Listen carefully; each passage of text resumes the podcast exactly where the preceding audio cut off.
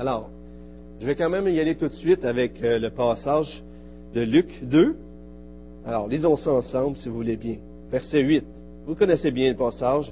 Il y avait dans cette même contrée, alors c'est le passage qu'on a eu aussi lu dans la pièce la semaine passée, il y avait dans cette même contrée des bergers qui passaient dans les champs les veilles de la nuit pour garder leurs troupeaux. Un ange du Seigneur leur apparut et la gloire du Seigneur resplendit autour d'eux. Ils furent saisis d'une grande crainte. Mais l'ange leur dit, Soyez sans crainte, car je vous annonce la bonne nouvelle d'une grande joie qui sera pour tout le peuple. Aujourd'hui, dans la ville de David, il vous est né un sauveur qui est le Christ, le Seigneur. Quel passage splendide. Et je vais, comme vous le savez, j'ai attiré votre attention aujourd'hui plus sur la joie. Aujourd'hui, on peut voir des gens qui ont l'air de bien aller, comme cette histoire que probablement vous avez déjà entendue de ce psychiatre bien connu, euh, célèbre, qui un jour reçu un homme euh, qui avait l'air apparemment de bien se porter, mais qui était dans une profonde déprime. Alors le psychiatre prend son temps, il fait toutes ses démarches euh, comme thérapeute avec cet homme qui était en dépression, qu'on pourrait dire. Et puis, à la fin de son entrevue, il dit à son patient, il dit, pour lui monter le moral, il cherchait son bien, il dit, j'ai entendu parler qu'il y avait un cirque euh, dans la ville, et puis qu'un clown euh, qui est là et qui est très bon, alors unique en son genre, il va, il va vous faire vraiment rire, allez le voir, ça va vous faire du bien. Et l'homme fondit en larmes, et il dit, ce clown, c'est moi. Vous l'avez déjà entendu? Mais ça nous rappelle que des fois, on peut serrer la main à des gens, ils disent que ça va bien, mais qu'à l'intérieur, ils ont un vide. Ils sont tristes, ils sont dépressifs. Et, mais pour les croyants, c'est tellement différent. Comme on l'a entendu de la mère d'Hugo d'ailleurs. Aujourd'hui, j'aimerais vous rappeler cette parole de l'ange au verset 10. Mais l'ange leur dit, ne craignez point, car je vous annonce une bonne nouvelle qui sera pour tout le peuple le sujet d'une grande joie. C'est le sujet d'une grande joie que je vous annonce. Et lorsqu'on regarde ce texte-là, on, peut, déduire des choses euh, très claires à propos de cette joie. Cette joie-là nous vient parce qu'on entend une bonne nouvelle, l'Évangile. La bonne nouvelle, c'est que, c'est quoi? C'est qu'il y a un sauveur qui vous est né, le Christ, le Seigneur. La source de cette grande joie, c'est Dieu. Dieu a envoyé un ange et a envoyé son Fils surtout. Mais l'ange annonce que son Fils vient, que le Christ vient. Et la raison de cette grande joie, un sauveur. Et c'est quoi un sauveur? C'est quelqu'un qui nous sauve. Donc, cette grande joie vient à cause de quoi? À cause du salut.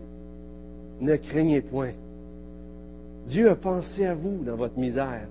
Ça fait 400 ans que vous n'avez pas entendu parler Dieu.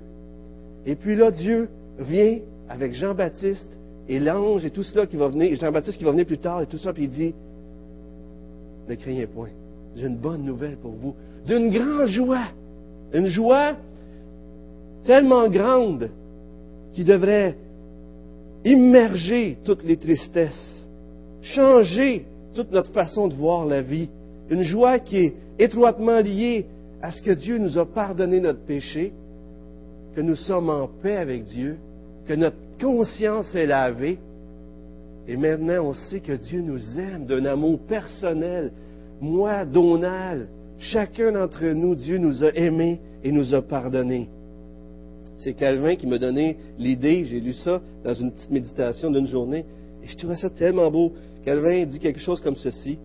Euh, il dit que, en nous promettant cette grande joie, l'ange démontre que nous devrions, plus que toute autre chose, nous réjouir du salut que Dieu nous donne en Jésus-Christ. Et cette bénédiction est si grande qu'elle compense tous les désagréments de cette vie. Peut-être, pendant le temps des fêtes, des fois, on vit des solitudes, des tristesses, peut-être même du rejet dans nos familles. On peut vivre toutes sortes de choses difficiles dans notre corps, dans notre âme, mais ce matin, j'aimerais vous rappeler que vous avez la plus grande des joies. Et que toutes ces tristesses-là, toutes ces souffrances-là, tous ces rejets-là devraient être immergés par la joie que vous avez à connaître Jésus-Christ. Et je pousse la réflexion. Donc, toutes ces joies que nous expérimentons, même ici-bas sur la terre, les joies que les gens vivent, sont vides. Ils sont décevantes à un moment donné, parce que c'est des joies éphémères. Mais la joie que vous avez connue lorsque vous avez connu Jésus-Christ, c'est une joie qui bouleverse tout le reste. Une joie que nous expérimentons et qui, à cause qu'on est réconcilié avec Dieu. Et regardez bien, je vous, vous fais vivre, c'est la joie du salut, un salut qui est expliqué dans tout le Nouveau Testament. Alors je vous emmène avec moi dans tout le Nouveau Testament avec notre équipe à l'arrière, avec une projection de versets qui nous rappellent comment cette joie-là est plus grande, parce que tout le Nouveau Testament en parle de cette joie-là. Premièrement, dans Jean 15, 11, alors, mais vous les avez tous à l'écran. Vous pouvez suivre avec moi parce que j'en ai beaucoup. Le reste du Nouveau Testament nous parle de cette joie et cette joie est complète dans certaines versions. Et ça vient de Jésus lui-même. Regardez, je vous ai dit ces choses, dit Jésus dans Jean 15, afin que ma joie, ma joie soit en vous et que votre joie soit parfaite. Ce que Jésus veut, c'est que votre joie soit parfaite. C'est que ma joie soit parfaite. Et 16, 24 nous parle de cette, joie qui est parfaite quand Dieu répond à nos prières. Et dernièrement, je disais ça à quelqu'un, comment est-ce qu'à Saint-Hyacinthe, ces derniers temps, j'entends des réponses aux prières. Des Dieu répond et Dieu répond, et c'est tellement extraordinaire. Cette joie que nous recevons par, nous la recevons par la foi. C'est par la foi, frères et sœurs, qu'on l'accueille dans nos vies, qu'on la vit. Des fois, on oublie, et c'est par le Saint-Esprit que le Dieu de l'espérance vous remplisse de toute joie et de toute paix dans la foi, pour que vous abondiez en espérance par la puissance du Saint-Esprit. Cette joie vient d'une foi personnelle aussi. Je fais juste vous rappeler dans Galates 2.20, je fais une parenthèse ici que Paul dit, même si on ne le voit pas, Paul, dans les évangiles, plus tard il dit, je vis dans la foi au Fils de Dieu qui m'a aimé et qui s'est livré lui-même pour moi. Paul rendait cette foi-là personnelle et c'est pour ça qu'il pouvait expérimenter cette joie et cette paix. Continuons. Cette joie appartient spécialement aux citoyens du royaume de Dieu. Romains 14, 17 nous dit, l'apôtre Paul, le règne de Dieu ne consiste pas à réglementer le manger, le boire, c'est pas ça des petites règles ici et là. C'est pas ça qui fait le royaume de Dieu. Le royaume de Dieu, c'est, mais par l'Esprit Saint, à nous rendre justes et à nous donner la paix et la joie. Jésus-Christ est notre Sauveur. Il nous a rendus justes. Et par l'Esprit Saint, on est rempli de paix et de joie. Cette joie devrait caractériser tout enfant de Dieu. Frères les gens, quand ils nous voient, même quand on vit des choses difficiles, on devrait être capable d'avoir la joie. Croyez-vous ça? Croyez-vous qu'on peut avoir la joie? Regardez bien ça. Philippiens 4.4, Réjouissez-vous en tout temps de tout ce que le Seigneur est pour vous. Oui, je le répète, soyez dans la joie. Je crois que c'est la version Sommeur. 1 Thessaloniciens 5, 16 à 18. Soyez toujours joyeux. Écoutez, le frère et sœurs, Paul dans Philippiens, si je ne me trompe pas, il était emprisonné, hein? Euh, Gilles, si je ne me trompe pas. Il était en prison quand il écrit ça, là. Paul est en prison. Il dit aux Philippiens, et quand il est parti de Philippe, il a été persécuté après ça, là. Et Paul dit, réjouissez-vous toujours. Soyez toujours joyeux dans Thessaloniciens. Priez sans cesse. Rendez grâce en toutes choses, car c'est à votre égard la volonté de Dieu. C'est à votre égard la volonté de Dieu en Jésus-Christ. Pendant les fêtes, même si des fois c'est pas facile dans nos familles, même si vous souffrez des choses, vous pouvez être joyeux dès aujourd'hui par la foi, en regardant à notre plus grande joie, à notre Sauveur, à Jésus-Christ. Cette joie, on continue, qu'apporte le salut, est plus grande que toutes les joies que peuvent donner nos réalisations et nos bonnes œuvres. Des fois, on veut tellement accomplir de grandes choses ici-bas, pas vrai? On veut, on veut faire des choses, on veut transformer, on veut faire des exploits. On aimerait ça faire ça. Et pourtant, Jésus, qu'est-ce qu'il nous dit? Il y a quelque chose de plus grand que ça. Imaginez-vous chasser des démons, faire des miracles, guérir des gens. C'est-tu extraordinaire, ça? Mais regardez ce que Jésus dit. dans Luc 10, 17 et 20. Les soixante-dix se levèrent donc avec joie, disant, Seigneur, les démons même nous sont soumis en ton nom.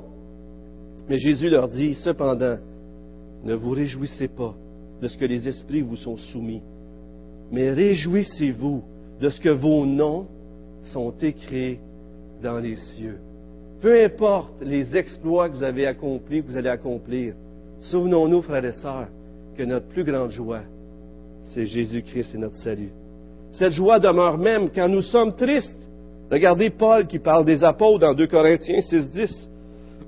Paul qui nous dit que même s'ils étaient regardés comme attristés, nous sommes toujours joyeux. Comme pauvres, nous en enrichissons plusieurs, comme n'ayant rien, et nous possédons toutes choses. Est-ce que c'est autrement que par la foi qu'on peut voir ça? C'est seulement par la foi.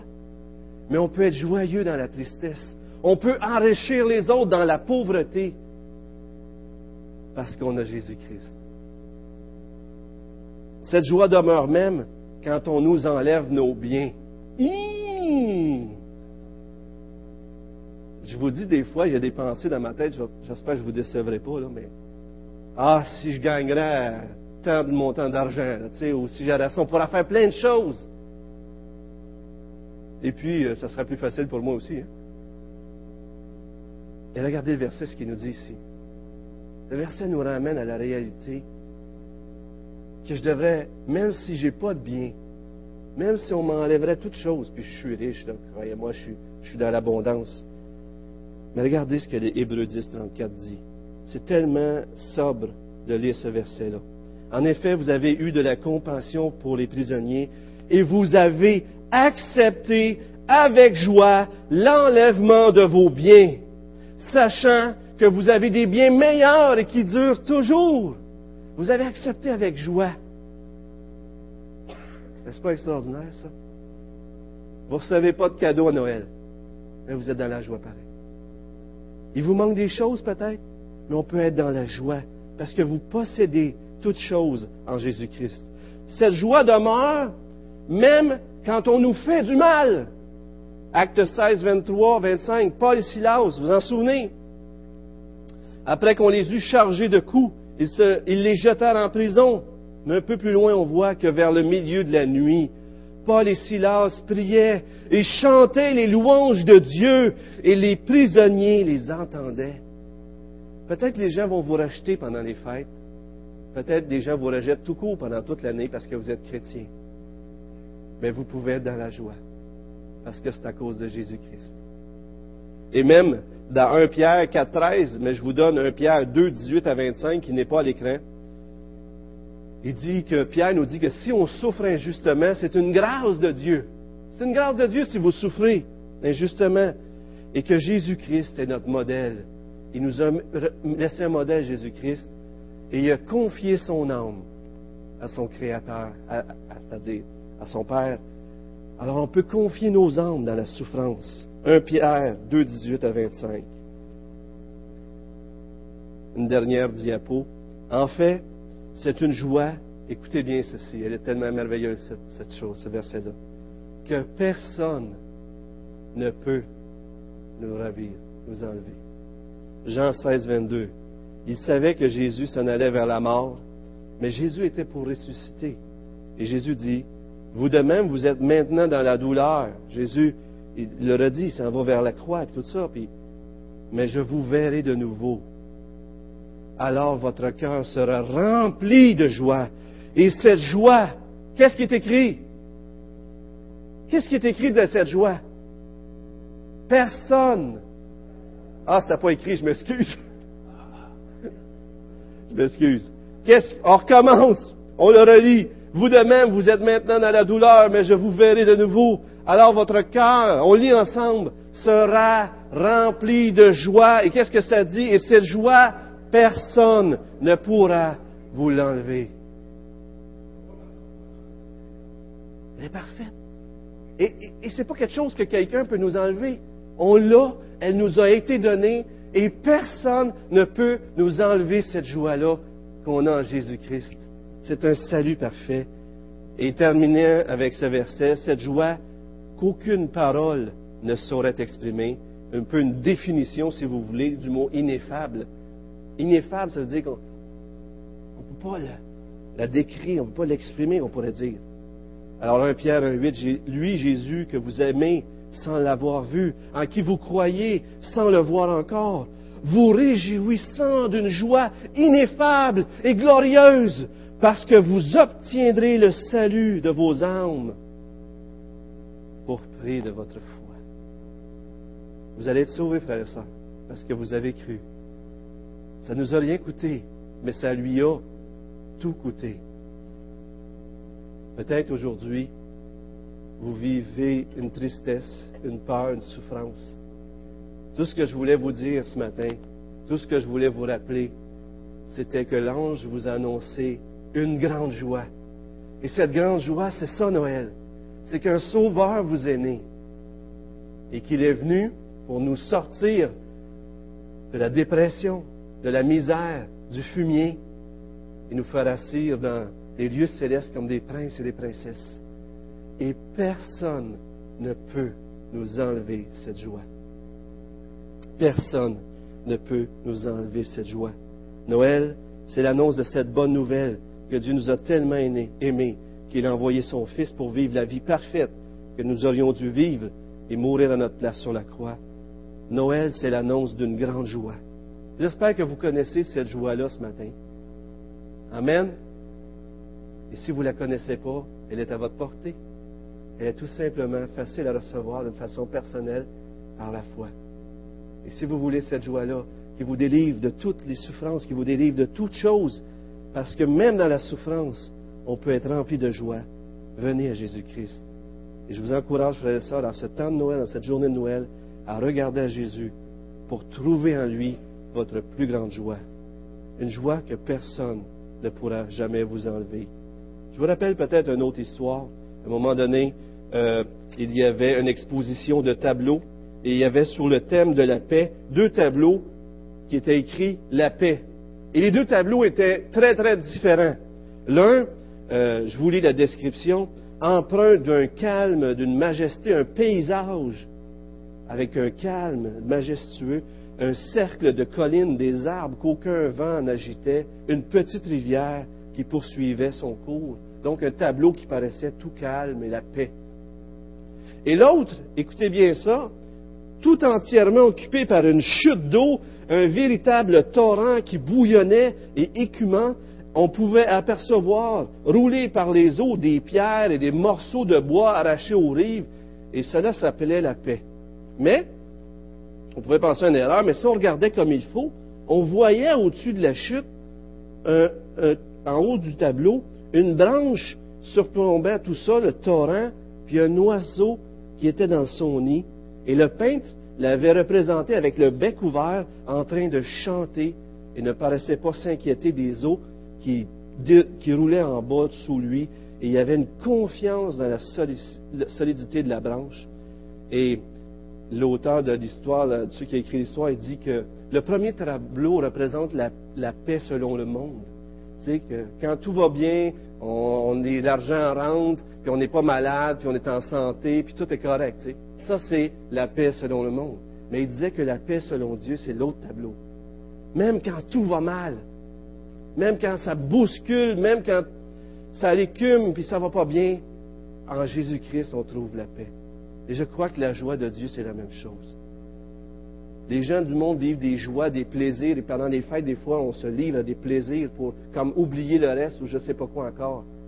Mais nous autres, même dans la tristesse, on peut être rempli de joie. Amen? Est-ce qu'il y a quelqu'un qui voudrait aller chercher Amélie pour faire les derniers chants? Merci, Normand. Et je vais prier en attendant. Seigneur, on veut te remercier parce que cette annonce d'une très grande joie que l'ange que tu as envoyé, c'était l'annonce qu'un sauveur nous est né. Seigneur Jésus, ta venue ici-bas est la plus grande de toutes les bénédictions. Et ton, ta venue dans nos vies est la plus grande de toutes nos joies. Seigneur, des fois on peut être détourné par nos regards à travers nos souffrances, des inquiétudes, des peurs, ou quoi que ce soit, même l'opposition, les douleurs. Mais Seigneur, dans toutes ces choses-là, rappelle-nous que tu es notre plus précieux trésor. Rappelle-nous que c'est toi qui nous donnes la paix. Rappelle-nous que notre plus grande joie, c'est toi. Afin que le monde voit et sache qu'il y a quelque chose de différent en nous. Et ce qui est différent en nous, c'est pas nous, c'est toi.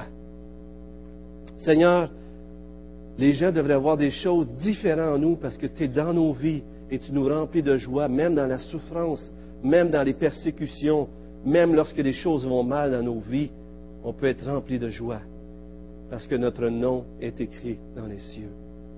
Remplis-nous de joie ce matin, Seigneur.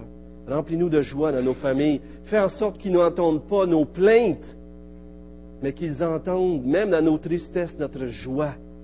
Et c'est une joie qui est fondée sur toi. Bénis-nous encore ce matin, Seigneur, et dirige pour nos frères et sœurs qui sont ici et ceux qui sont à la maison et tout cela, Seigneur. Bénis-nous dans nos familles. On se remet entre tes mains. Et encore une fois, merci, Seigneur, d'être notre joie. Au nom de Jésus. Amen. Terminons avec deux, un chant. Tu en as un? Vas-y, Amélie.